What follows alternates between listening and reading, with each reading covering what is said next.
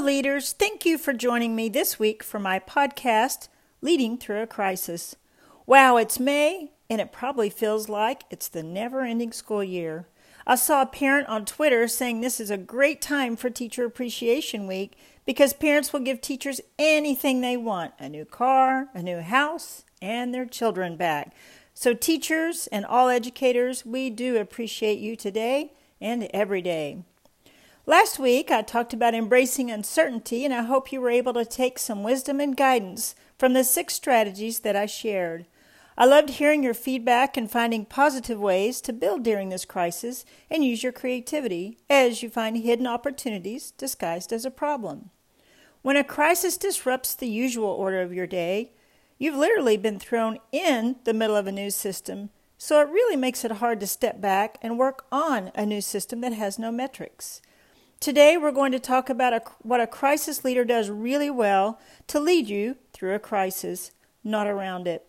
I don't think there's ever been a time in history of school where leadership matters more than today. As I told you last week, I am a speaker, trainer, and a leadership coach with the John Maxwell team. So I've been spending time listening, learning, and growing from his wisdom and a variety of other leaders.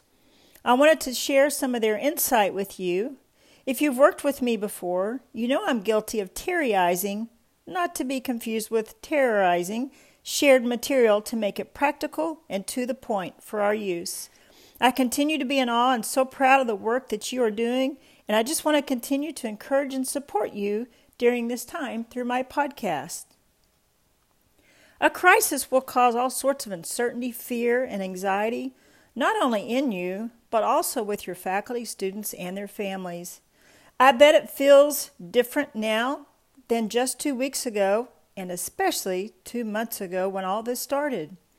May is such a fun time of the year, filled with spring carnivals, talent shows, UIL competitions, project presentations, sports, and so much more. This is the time that your students spread their wings and take flight as they begin to wrap up their year. Their flight, as well as yours, looks differently as it's been diverted without a departure time and arrival time into next fall. So, leaders, how do we handle this with success? So, what crisis leaders do really well? And I want to share six different points. Number one, they understand context. This is the hardest and probably the most important. This doesn't mean sitting around watching CNN or Fox News 24 7 to get all the scoop and see what's happening around us. It's really all about these three words awareness, seeing the big picture of all that's around us. You just thought teachers had eyes in the back of their heads. Well, crisis leaders have a 360 degree view. Anticipation, trust your intuition. It's all about intuition and timing with the continual changes. And flexibility. In these times, we don't have the luxury of playing wait and see. You must be proactive and able to move quickly with the willingness to pivot and make adjustments as these events unfold. The best example of this was when I was a principal at Laura Welch Bush Elementary, and our namesake, the former First Lady Laura Bush, was scheduled to visit us for our 10th year anniversary. We worked for several weeks with the Secret Service and the security team as her safety was their top priority. They spent many days before on campus to create their own awareness and to get the big picture of our blueprint of our school and schedule. They told me up front that my job was Plan A, just a schedule of events, and their job was preparing for Plan B through Z. This is where understanding context comes into play. They spent hours and hours planning and anticipating all the what ifs during her stay, which included the big things like bomb threats, active shooters, protesters, hecklers, open doors, and then many of the small nuances that I knew nothing about. Even though they dictated every step we took, they also told me to get ready to change plans at any second and to be flexible, making adjustments throughout the morning. This didn't necessarily mean a bad thing, it was just part of their plan. We did have some changes throughout her visit, and we had constant small redirections. I wasn't sure why, as I was in charge of Plan A only. because I didn't have the safety foresight and intuition that experience and training brought to them. Through the flexibility of our campus team and teachers communicating so well, this day was perfect. Our Secret Service men understood context through aware, awareness, anticipation, and agility at a very complex level. This ability to understand context provided such the highest level of security for Mrs. Bush. It also brought a sense of calmness and confidence to me as I was her escort throughout the day. Number two, embrace and lead by value. Albert Einstein said, Strive not to be a success, but rather be of value. You are all things to all people, all of the time, but now more than ever. If they sense fear, it will make the crisis so much more severe. Brene Brown says fear is contagious, and boy, is she right. But more importantly, so is calm. Let's face it, we live in a dysfunctional culture where you may agree that we as a nation have lost our way in values, and fear brings out the worst in people. The values people have today are not good, solid values to weather this or any crisis. The, some of the values that our nation have today include entitlement, control, entertainment, and comfort. With entitlement in the stock market crash, businesses closing, and a loss of jobs, that took the entitlement right away. The same thing as control. We have no control with this virus. Entertainment, we really can't go out and be entertained or go to concerts or movies. March Madness, it's all been canceled. And the comfort that we're used to having, as far as getting your nails done, going to the spa, all of that has been lost. Our core values over the years have included courage, humility, hope, kindness, and honesty. These values are assets, not liabilities, and can weather any storm. Good leaders embrace, embrace good values. So, leaders, it's time to courage up, or in the Texas Panhandle, we call that cowboy up. You're running on fumes, but have the courage to finish out the school year based on values you hold, and don't let this crisis move you sideways or distract you. Be the leader for others that you wish you had, leaders that value people and put people first. Number three, communicate effectively and judiciously.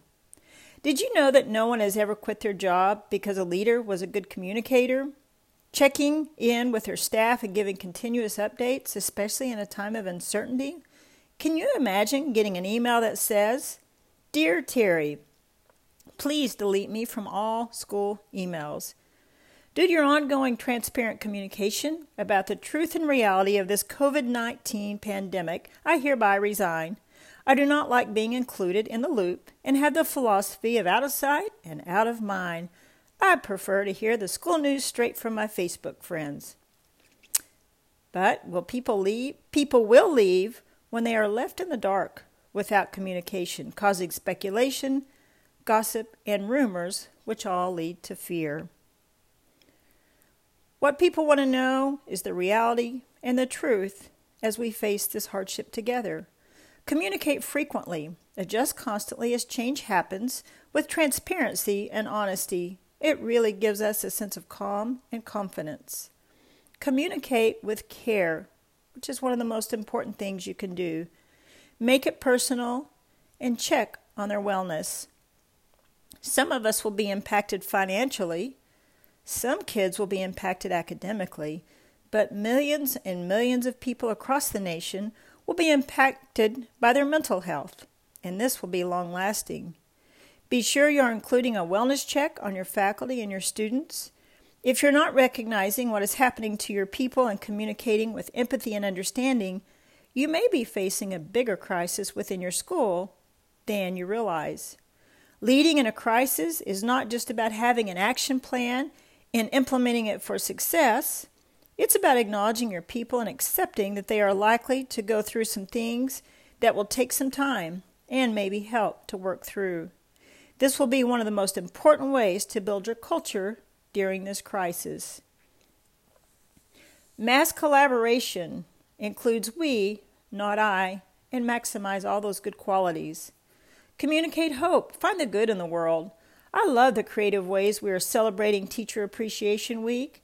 We're having principals driving to teachers' houses, showing their appreciation with chalk messages and yard art. They're staying connected with what they believe in, their teachers, and while they spend time showing how much they care. You are the five people you spend the most time with, normally. Don't play the victim or the villain in this crisis, and don't get caught up playing crabs in a bucket. When you start climbing out, don't let another one in your circle pull you by the claw back in the bucket. Find a new circle. Number four, think cre- creatively. There will always be an answer. Every opportunity is surrounded by a problem. Bad fear causes me to run and avoid and hides possibilities. Don't fertilize this fear and cause panic. Good fear causes me to prepare. What good will come out of this? It turns adversity into advantage. I love seeing the creativity of how our high schools handed out cap and gowns to seniors last week. Instead of the traditional cap and gown pickup on stage during lunchtime, our schools were forced to do something different. They made it such a happy and fun time, creating memories in a whole new way. And it sure was exciting to see a parade of cars honking, teachers holding up signs as they cheered on their seniors picking up their cap and gowns. I think this will be the beginning of a great tradition.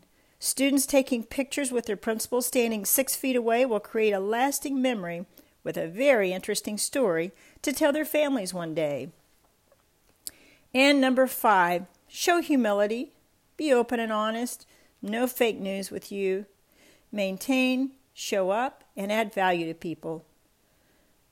Make sure you let them know that I need you and your opinion first, especially as we go into planning this fall.